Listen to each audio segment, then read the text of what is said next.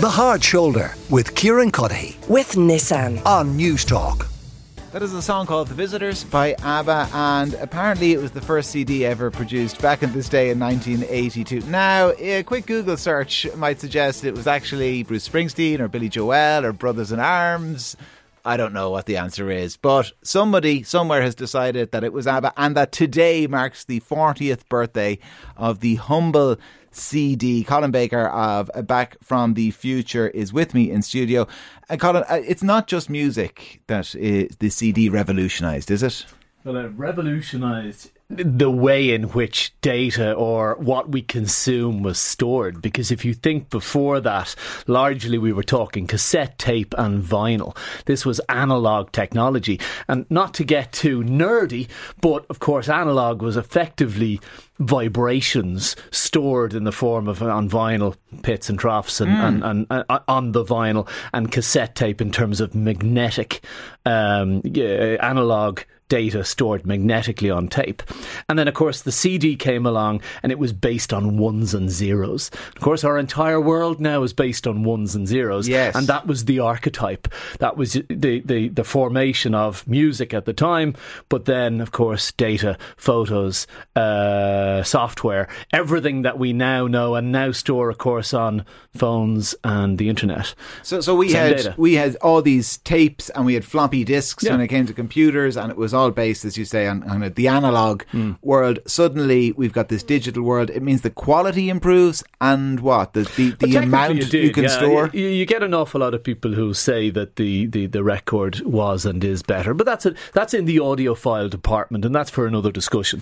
But technically, purely binarily, CDs were much better quality. They were pretty much lossless. At the time, Philips and Sony came together because they both had I suppose independent skill sets that they required each other to make this really work. There was a thing called error correction, which allowed for the fact that you'd be missing bits and pieces on the CD. Maybe there's a scratch or a dent or a shadow, and that there was a system of correcting that error when it's eventually turned into music or data or whatever it is. Was it always going to revolutionise the world? What I'm getting at there is, when the CD was launched, when people began to learn about it, did it immediately overnight change everything, or were there people overnight who thought? I'll be honest. And again, you were just asking me, is it really 40 years? Yeah. Well, I'm about there too. But I will say, I remember the day that Tomorrow's World, and I don't know if you're old enough to remember. I remember Tomorrow's World. Yeah. No, you're too young, of course. But Tomorrow's World was the place we didn't have internet, so that was my Bible of technology. Yes. I was passionate about it from a very early. I remember the time that the CD was launched or announced on that show, and at the time they were reticent about it. They were kind of saying, I don't think this will go anywhere, we've got cassette tapes, we're happy with those.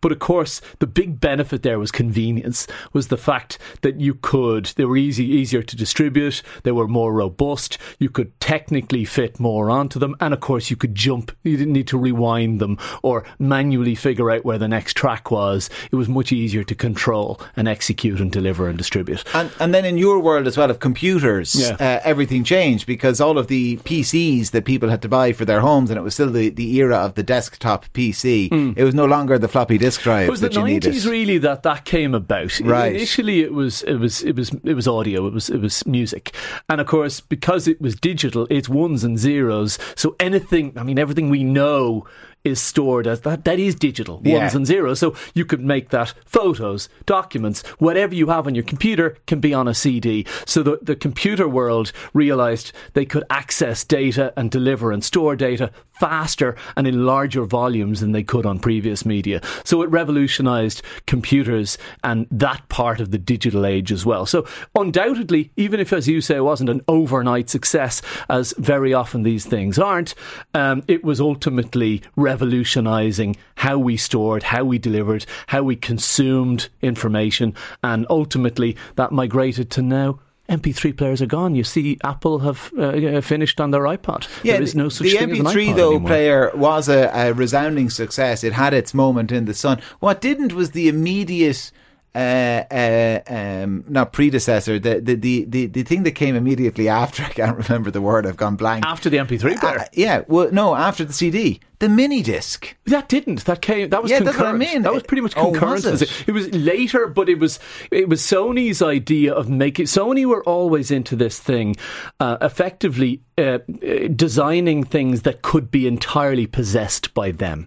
So if you remember XD cards rather than SD cards, yeah. The tips of their chargers and USB cables, it was all about proprietary design, which ultimately was their downfall to a large extent. But the mini disc was their attempt to control. Oh, because in my mind it was CD, then mini disc. Yeah, it wasn't. No, it was concurrent. It was their way of going, oh, can we make something smaller that is more easy to record onto on a small device? And of course, the mini disc recorder could do that quite cheaply, easy to manufacture, and easy to. The mini discs themselves were nice and small. So it just made commercial sense for them to try and push this. But ultimately, consumers decided with their own intelligence, you know what, this doesn't make a lot of sense. The hardware is expensive. CDs are working out great. They're high quality. I'm happy with them, and the CDs themselves are cheap and ubiquitously distributed. Yeah, and they changed the world. They say 40 years ago that process started. Colin Baker from Back From The Future. Colin, it's an absolute pleasure. Thanks, Good to see you. For coming into studio. We'll get the news headlines now. Here's Eamon.